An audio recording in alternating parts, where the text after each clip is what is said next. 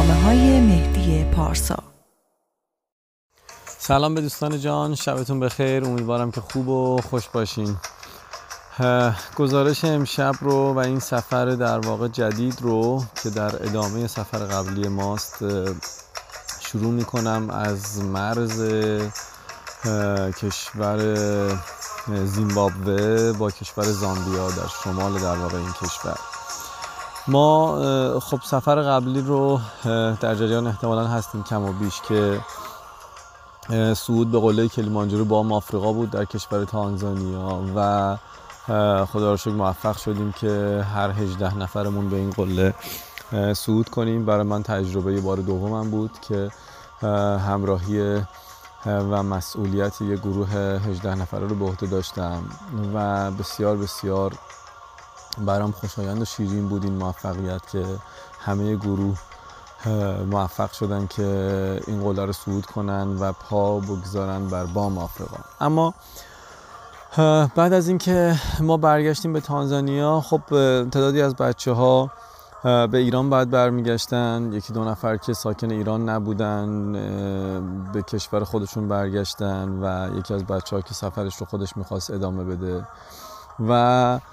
شش نفر از بچه ها که از قبل با من هماهنگ کرده بودن که دوست دارن که سفرشون رو ادامه بدن.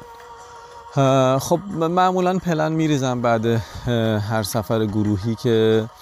خودم یه بازدیدی از کشوری که اون اطراف هست به خاطر صرفه جویی خب در هزینه های بلیط و اینا یه بازدید داشته باشم. این بار تصمیم به بازدید از کشور اوگاندا و رواندا داشتم، اما به دلیل فرصت کم که خیلی زمان نداشتم در واقع بمونم، تصمیم گرفتم که به کشور زیمبابوه سفر کنم. خب جدا از اینکه کشور زیمبابوه یه دیدنی, بسی دیدنی بسیار بسیار معروف داره که جلوتر خواهم گفت بهتون چی، اما خب آفریقاست و برای من بسیار جذاب و اصلا احتیاج به دلیل این در واقع احتیاج به یک بهونه ای مثل آبشار ویکتوریا که یکی از ترین های آبشارهای دنیاست، خواهم گفت بهتون به چه صورت، و اصلا نیاز به همچین بهونه بزرگی نیست. برای من هر کشوری توی آفریقا جذابه و واقعا عاشقانه دوست دارم که دنبال کنم و کشورهای بیشتری ببینم توی آفریقا. من شروع کردم برنامه‌ریزی کردن قبل از این سفر که چطور میتونیم به کشور زیمبابوه بیایم، چه کار باید بکنیم و مثل همیشه که از حالا راهنمایی‌های بسیار بسیار خوبی که برای من انجام شد که بتونم برنامه‌ریزی بکنم استاد عزیزم آقای حسین عبداللهی بودن و چک کردم دیدم که خب یه ایرلاینی تحت عنوان فست جت قیمت‌های نسبتاً خوبی داره. از طرفی بلیت برگشت ما به دلیل اینکه می‌خواستیم ارزون بشه بلیت برگشتمون رو از کشور کنیا از نایروبی گرفته بودیم و خب یه مسیر راستش پیچیده‌ای طراحی شد که بتونیم از شهر آروشا تانزانیا که سفر تموم شد به چه صورت به زیمبابوه سفر کنیم و از اینجا برگردیم. پلن به این صورت شد که ما از کشور از شهر آروشا باید به شهر دار السلام می‌رفتیم، حدوداً ده تا دوازده ساعت اتوبوس سواری. از شهر دار السلام باید پرواز می‌کردیم با فست جت، ایرلاین فست جت به زیمبابوه هراره که خب البته این ایرلاین پروازش خودش توی شهر لوساکای زامبیا توقف داشت، توقفی که ما از هواپیما اصلا پیاده نمی‌شدیم، فقط اونجا در واقع مسافرها جابجا می‌شدن یه تعدادی و ما به این صورت به شهر هراره رسیدیم. ساعت حدوداً سه نصف شب بود که به شهر هراره رسیدیم و خب یکی از علاقه در واقع سلایق شخصی من برای سفرهای شخصی یا سفرهای دوستانه که دیگه بار مسئولیتی روی دوشم نیست و کمی فراغ بال دارم و با خیال آسوده میتونم سفر کنم این هستش که خیلی اطلاعاتی راجع به اون کشور جمع‌آوری نکنم و برم و اونجا دنبال کنم که ببینم به چه صورته. و خب این بار به دلیل اینکه سفر گروهی کلیمانجارو رو داشتم و پشت بندش برای شهریور ماه یک سفر گروهی دیگه، اصلا دیگه هیچ راستش جستجو و سرچ نکردم که ببینم داستان به چه قراره، حتی در این حد که خیلی دمای آب و هوا اینجا هم که نیمکره جنوبی هست من راستش بررسی نکردم. و خب ما توی فرودگاه که رسیدیم، البته حالا چند ساعت قبلش من دقایق آخر توی دار السلام در واقع شروع کردم چک کردن، تازه متوجه شدیم که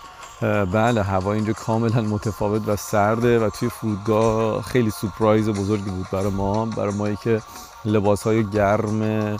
سفر به کلیمانجارو رو کلیمانجارو رو داده بودیم، دوستان برده بودن با خودشون ایران. و به هر حال چالش جالب و عجیبی بود که شروع شد. ما ساعت سه صبح رسیدیم به فرودگاه هراره، تصمیم داشتیم که اون روز تا ساعت شش و هفت که هوا روشن بشه توی فرودگاه استراحت کنیم و بعد به سمت شهر بیایم.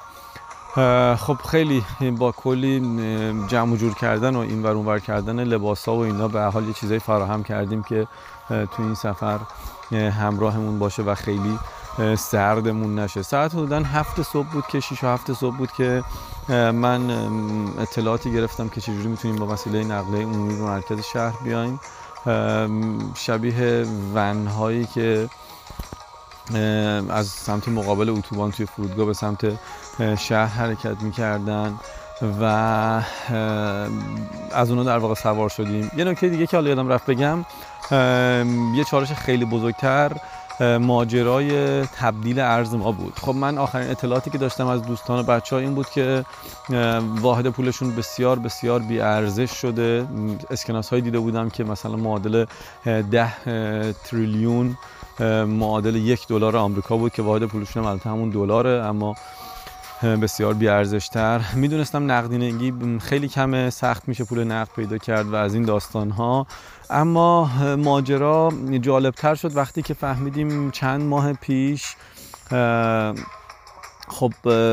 وضع اقتصادی بسیار بسیار نابسامانه اینجا و وضع مردم اصلا وضع خوبی ندارن. یه سری سردمداران حکومت وضع مالی خوبی دارن، معمولا به این صورته وقتی که اقتصاد یه جایی نابسامانه و فساد هست و مریض اقتصاد، اختلاف طبقاتی روز به روز زیادتر میشه، یه عده روز به روز پولدارتر و یک عده روز به روز فقیرتر. و دولت برای اینکه اوضاع رو درست بکنه اومده کاملا دلار آمریکا رو در واقع معیار واحد پول قرار داده و از طرفی اسکناس‌هایی چاپ کرده که اینها رو برابر میدونه با دلار آمریکا. اما داستان اینجاست که این در واقع قیمت رسمی کشوره، شما خرید بخواید بکنین، کارت بخواید بکشین، بانک بخواید پول چنج کنید، هر یک یو اس دلار رو دلار آمریکا رو یک دلار زیمبابوه به شما میدن، اما مردم این رو قبول ندارن و شما میبینید که کاغذهای خودشون رو به شدت دنبال اینن که با دلار آمریکا عوض بکنن، حتی با نرخ حدوداً یک و نیم برابر. یعنی شما اگر یک دلار آمریکا بهشون بدید یک و نیم دلار زیمبابوه دلال‌ها به شما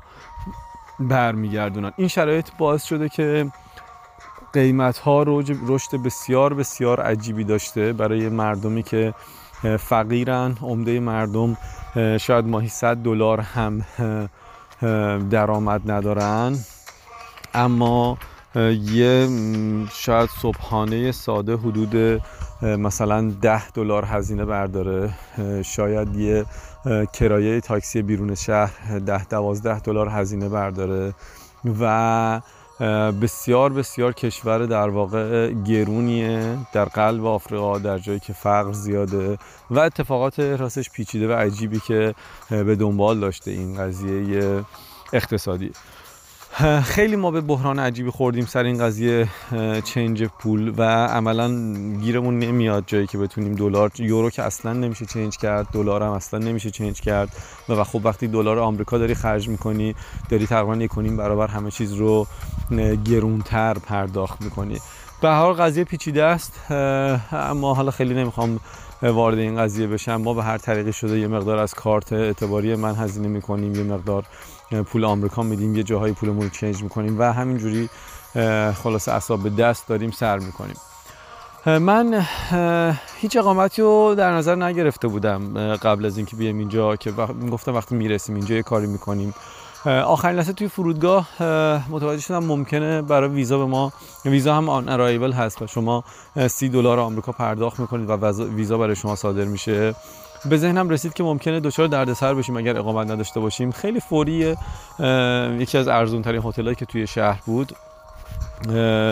گرفتم و صبح خودمون رو به اونجا رسوندیم و خوشبختانه هتل با کیفیت و خوبی هم هست، البته در حد سفر ما که سفر استراحاً باجت و ارزون هست. روز اول رو در هراره گذروندیم و جالب بود. در نگاه اول خیلی خیلی متفاوت بود از چهره آدم ها که مقایسه میکردم با کنیا و تانزانیا که چندین بار تو اون کشورها بودم. کاملا متفاوت بود تا چهره شهر. چه شهر چهره عجیبی داره، در عین اینکه ساختمون های بسیار مدرن، برج های بلندی میبینید، در زیر همون برج ها بازارهای دستفروشی میبینید که مردم فقیر دارن توش سر و کله میزنن، دارن توش بالا پایین میکنن تا با این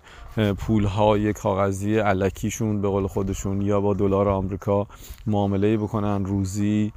و کسب درآمدی بکنن. چهره متفاوتی داره شهر ولی زیباست. ما روز اول رو وقت گذاشتیم و خب روز اول که اصلا استراحت کردیم راستش وقتی رسیدیم، چون چندین ساعت اتوبوس سواری داشتیم و پرواز عجیب غریب طولانی. روز اول رو عملا استراحت کردیم و روز دوم بچه ها مشغول شهرگردی شدن توی موزه ملی و موزه هنر و من خب طبق عادت همیشگی که ترجیح میدم که توی کوچه پس کوچه ها و خیابون های شهر باشم تا موزه، در واقع موزه زنده رو دوست دارم ببینم. من توی کوچه پس کوچه ها مشغول به قدم زنی و گشت و گذار شدم و از طرفی هم میخواستم هماهنگ بکنم، ماشینی هماهنگ بکنم که ما رو روز بعد در واقع همراهی بکنه تا به سمت شمال بریم. پیدا کردن وسیله نقلیه کمی سخت بود برای مایی که میخواستیم به سمت شمال، به سمت مرز زامبیا بیایم. دریاچه کاریبا اینجاست، دریاچه زیبایی که وجود داره و خب به اندازه ویکتوریا فال که معروف ترین نقطه گردشگری این کشور معروف نیست، به خاطر همین سخت وسیله نقلیه پیدا میشد و برای مردمی که شاید هیچ وقت توی عمرشون از پاشون از شهر بیرون نذاشتن، راننده تاکسی هایی که بیشتر از شوها شاید ده بیست کیلومتری شهر جایی نرفتن، بسیار عجیب و پیچیده بود پیدا کردن این ماشین و همراهی کردن ما. در نهایت موفق شدم یه جوانی به اسم اورستو به همراه دوستش یه ون در واقع رضایت دادن تا با نفری حدوداً سی چهل دلار ما رو به سمت شمال، به سمت دریاچه کاریبا بیارن. در طول مسیر که می اومدیم می دونستم که از شهر چینهایی می گذریم، شهری که یه غار آبی بسیار زیبا داره و حفره عمیقی که در دهانه غار و آب کریستالی فیروزه‌ای رنگ بسیار زیبایی که وجود داره. از اونجا بازدید کردیم، واقعا محشر بود رنگ خیره کننده این آب و منظره که اونجا بود. یک ساعت اونجا توقف کردیم و نهایتاً قبل از غروب آفتاب به دریاچه کاریبا رسیدیم. قبلا کمک گرفته بودم از استادم حسین عزیز و یک کمپ کنار دریاچه هماهنگ کرده بودم که اقامت کنیم.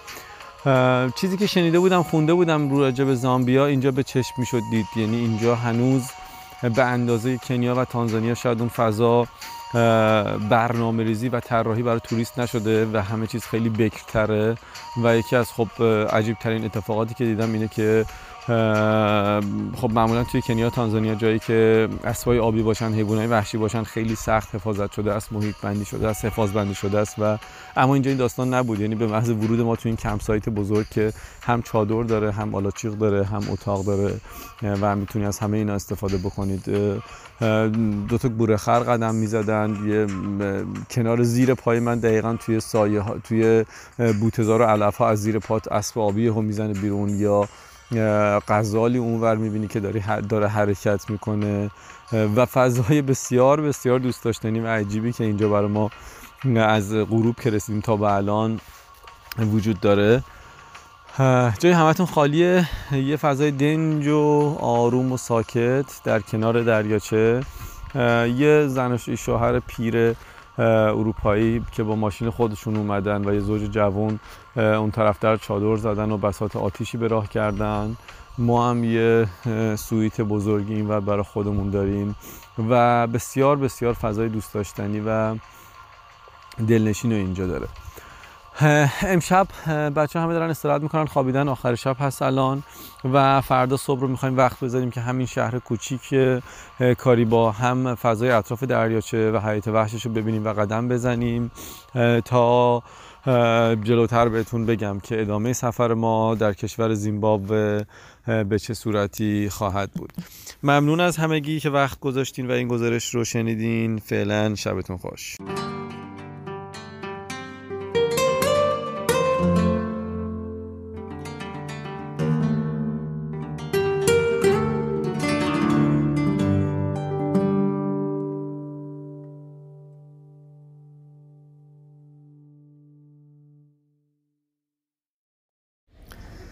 سلام به دوستان جانم، روزتون بخیر، امیدوارم که خوب خوش باشین.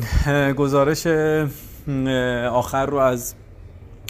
کشور زیمبابوه، از پایتختش، از شهر هراره، از فرودگاه شهر هراره براتون دارم پر میکنم که ارسال بکنم. میدونم گزارش فاصله افتاد ولی خیلی باور کنید خیلی شبا و برنامه هامون فشرده بود و حالا میخوام جلوتر بهتون بگم اینکه خیلی به من پیغام دادن که خب خیلی نمیدونم به ظاهر همه چی راحته و خوش میگذره و خوبه. واقعا همه چی راحته و خوبه، خوش میگذره، اما پشت پرده هم خیلی داستانهای سختی داره که شبهای سختی رو گذروندیم، مسافتهایی باید میرفتیم، برنامه‌هایی داشتیم که به هر حال راحت نبود بتونم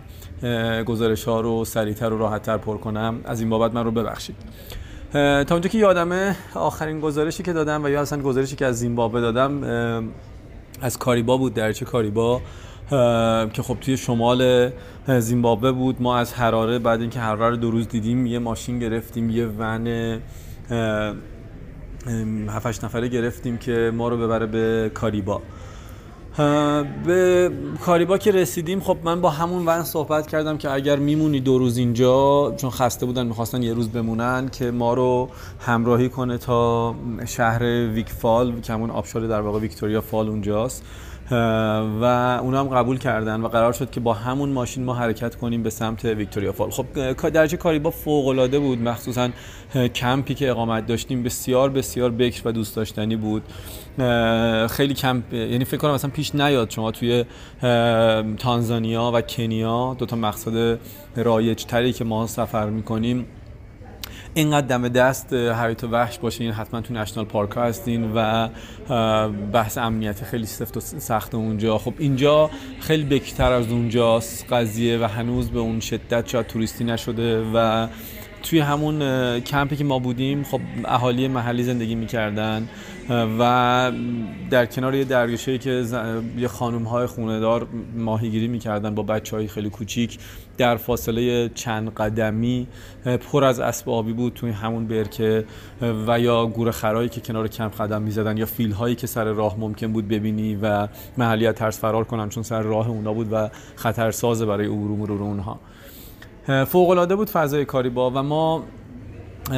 خیلی لذت بردیم اونجا. جاتون خالی، یه قایق بادبانی هم یه روز سوار شدیم توی دریاچه و در واقع لذت ما رو تکمیل کرد و از دیدن مناظر اونجا و اقامتی که اونجا داشتیم. بعد از اون ما ساعت، برای اینکه میدونستم مسافت خیلی زیاده، هماهنگ کردم که ساعت پنج صبح راه بیفتیم به سمت آبشار ویکتوریا که خب توی شمال غربی در واقع زیمبابوه قرار گرفته، عملا مهمترین مقصد توریستیشونه و اون شهری که اونجا به نظر مثلا ایجاد شده صرفا برای این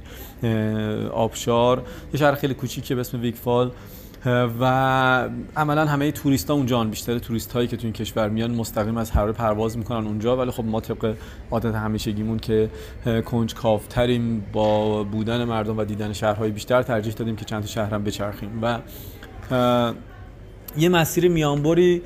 دو تا مسیر میانبر بود، یکی دقیقاً از جنوب دریاچه کاریبا میرفت و یکی از شمال. مسیری که از شمال دریاچه کاریبا میرفت وارد کشور زامبیا میشد که خب ویزا باید میگرفتیم و نمیتونستیم اون رو انتخاب کنیم. مسیر رو پایین رو من انتخاب کرده بودم که بعد اینکه با راننده ها شروع کردیم به حرکت فهمیدیم که اون مسیر خاکیه و قابل رفت آمد نیست، به خاطر همین مجبور شدیم خیلی برگردیم پایینتر به نزدیکی‌های همون هراره و از اونجا عبور بکنیم و خب مسافت زیادتر شد. مسافت زیادتر شد و داستان یه کمی پیچیده تر شد وقتی که ماشین ما دچار مشکل شد. ماشین توی ما دو تا شهر بین راه بعد می‌دیدیم که خب حالا شهرهای خیلی دیدنی نبودن بخوایم اقامت زیادی داشته باشیم، صرفاً گذرا ازش رد می‌شدیم و قدمی توی شهرها می‌زدیم و ماشین ما که خراب شد ما متأسفانه نزدیک چهار پنج ساعت رو اونجا دست دادیم. جدا از این که گفته بودم شب‌ها هم اینجا هوا خیلی سرده و خیلی ما راستش آمادگیشون نداشتیم. این داستان رو شب سختی رو ما گذراندیم توی ماشین ونمون که البته اینم بگم بچه‌هایی که همراه هستن همه اهل سفرن و استقبال میکنن از این سختی‌های سفر. بارها و بارها این قضیه رو گفتم که سفر کردن یه خود کلمه سفر یه بار معنایی همراهش هست و صرفاً خوشی و لذت بردن و تفریح نیست. اون داستان خیلی قضیهش فرق میکنه که شما سفری بکنید یا حالا گروهی توری برید بخواید صرفاً تفریح کنید. و وقتی این چنین سفری میایم خیلی به من بچه‌ها پیغام دادن که او چقدر شرایط سخته، بده یا ناراحتن، ولی این ور قضیه اینه که همه این سختی ها رو بچه‌ها، نمیگم دوست داریم سختی ها رو، به حال آدم دوست نداره سختی بکشه، ولی اینا واقعاً باور کنید جزء لحظات شیرین و خاطر انگیزه و هر جا که ماشینی خراب بشه، هر جا که پلنی به هم بخوره شما مجبور به اقامتی بشین یا نمیدونم اتفاقی بیفته که یک جا بمونین، همیشه اون نقاط میشه بهترین نقاط سفر، اون نقاط میشه پرخاطره ترین لحظات سفر و تا به الان که غیر از این نبوده و الان همین بود. یعنی از اون فرصت بچه‌ها استفاده کردیم، دوره همی خیلی خوبی داشتیم، قدم زدیم توی شهر، نمیدونم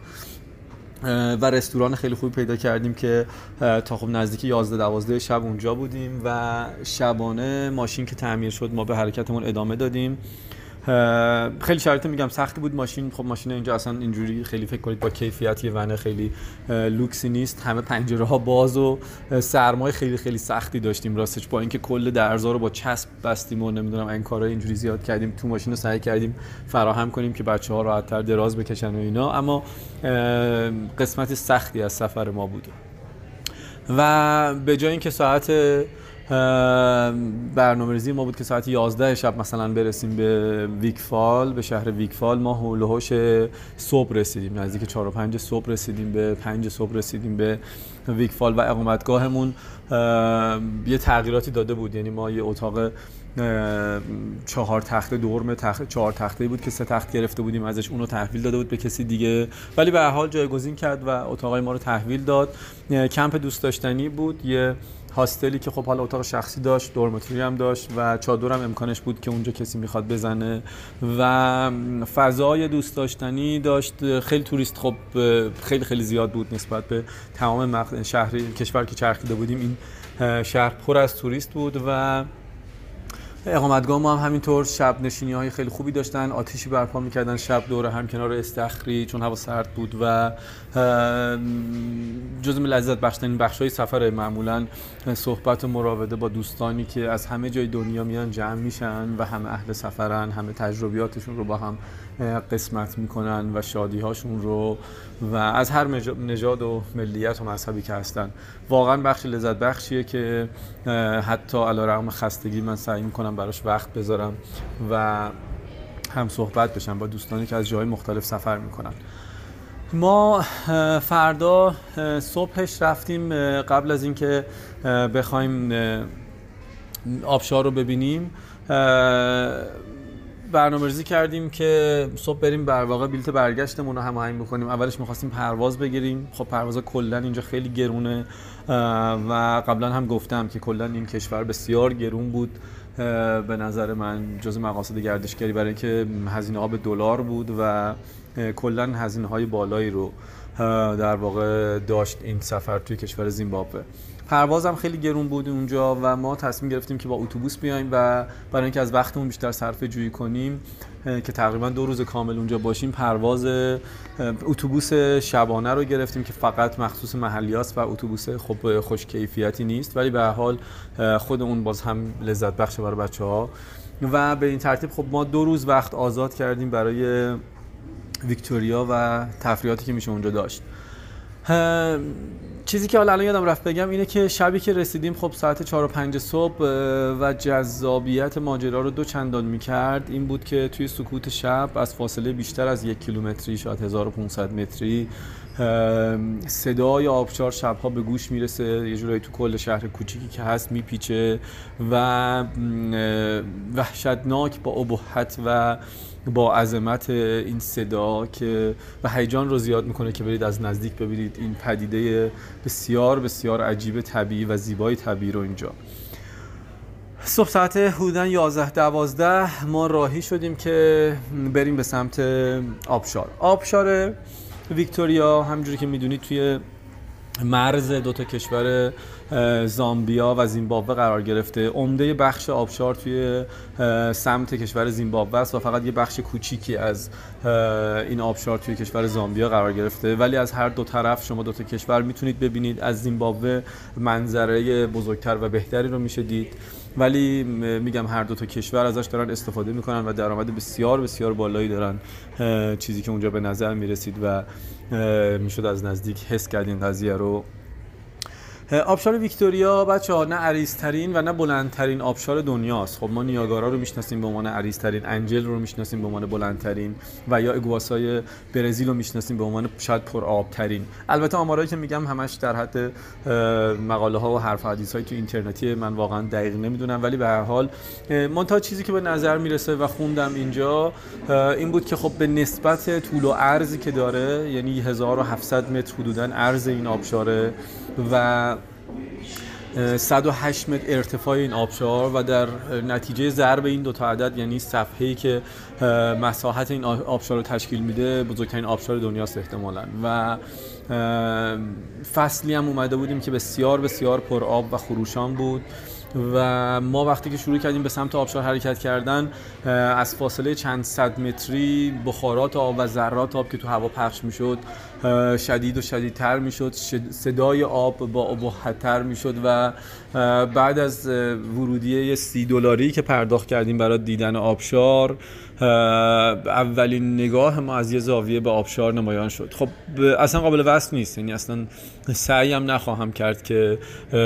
صوتی وصفش کنم این زیبایی و عظمت این آبشار رو. فقط در حد آماتوری که عکاسی میکنم چند تا عکس گرفتم که اونا رو توی گروه گذاشتم و میذارم که شاید شاید یه گوشه کوچیکی از این آبشار رو بشه تصور کرد، با اینکه به نظرم باید نزدیک دید این آبشار رو، باید صداش به گوشتون برسه اون لحظه، باید شدت قطرات آبش از چند صد متری به صورتتون بخوره و تا بشه یه ذره بزرگیش رو لمس کرد و درک کرد. اصلا قابل توصیف نیست از راه دور. نزدیک پانزده شانزده تا منظره مختلف طراحی شده که شما پیاده روی میکنید، از نقاط مختلف میبینید این آبشار رو و نهایتاً در انتهایی که میشه از سمت زیمبابوه دید، پل معلقیه که از یه ضلع دیگه تقریباً میشه از انتها آبشار رو دید و مابقی این آبشار در کشور زامبیا قرار گرفته. خب بی‌نظیر بود، همه باید پانچو استفاده می‌کردیم عملاً، چون شدت پاشش آب میام از فاصله خیلی دور انقدر زیاد بود که کامل لباسو لباسا رو خیس می‌کرد و امکانات عکاسی اینا باید حداقل حتما ضد آب می بود، وگرنه مشکل ساز می‌شد. ما از نقاط مختلف آبشار رو دیدیم، خب سیر نمی‌شدیم از دیدنش و بچه‌ها دلشون نمی‌اومد دل بکن از دیدن آبشار. دو بار مسیر رو طی کردیم تقریباً، از نقاط مختلف دیدیم و نهایتاً تا تقریباً یک روز کاملمون رو اونجا گذروندیم و از اونجا بیرون اومدیم، رفتیم یه بدونی که تو پاسپورتتون مهر بخوره یه برگه‌ای رو به شما مهر میزنن که میتونید وارد نقطه صفر مرزی بشین که از سمت زامبیا هم در واقع یه بخشیش رو بتونید ببینید این آبشار رو، که ما این کارو کردیم و غروب برگشتیم به اقامتگاهمون. هماهنگ کرده بودیم فردا صبحش که یه مرکز تحقیقاتی هست، چند تا مرکز تحقیقاتی هست اینجا که حداقل ادعا میکنن، امیدوارم درست باشه ادعاشون، که شیرهایی که اینجا به هر دلیلی به اسارت در اومدن یا توی طبیعت نبودن یا هر چیزی و باروری و زاد و ولد کردن کار تحقیقاتی میشه و سعی میشه که اینا رو بعد از اینکه آماده میشن توی طبیعت رهاسازی بکنن. یه بازدید از اون مرکز داشتیم و هزینه هایی هم که میگیرن صرف این مؤسسات معمولا تحقیقاتی میشه. یه بازدید از اون مرکز داشتیم و هماهنگ شده بود برای ساعت دو سه بعد از ظهر که خب شاید هیجان انگیزترین بخش سفر که دنبالش بودیم دیدن آبشار از بالا بود با پرواز هلیکوپتر.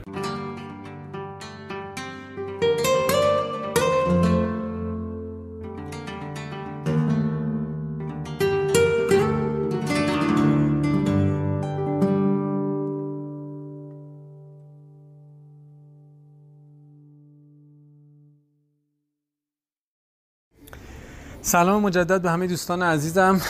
من وسط گزارشم، چون معمولا همینجوری فعل بداهه دارم گزارش میدم